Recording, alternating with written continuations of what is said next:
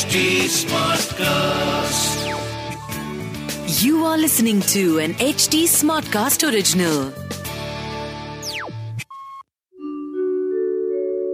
आप सुन रहे हैं विवेकानंद की वाणी सुनिए स्वामी विवेकानंद के अनमोल विचार और जानिए जीवन को एक नए दृष्टिकोण से ईर्षा के बारे में स्वामी विवेकानंद कहते हैं ईर्षा हर बुरे अवगुण का केंद्र है।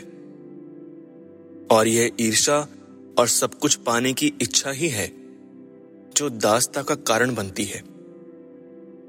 क्योंकि ईर्षा सभी बुराई की जड़ है, इसे जीतना और इस पर विजय पाना सबसे कठिन बात है।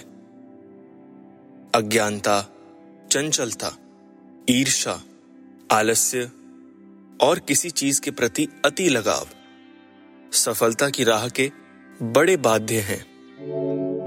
आप सुन रहे थे विवेकानंद की वाणी।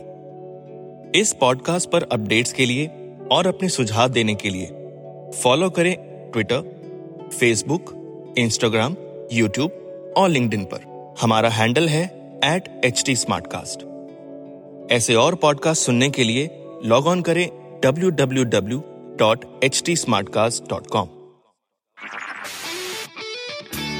This was an HD Smartcast original. HD Smartcast.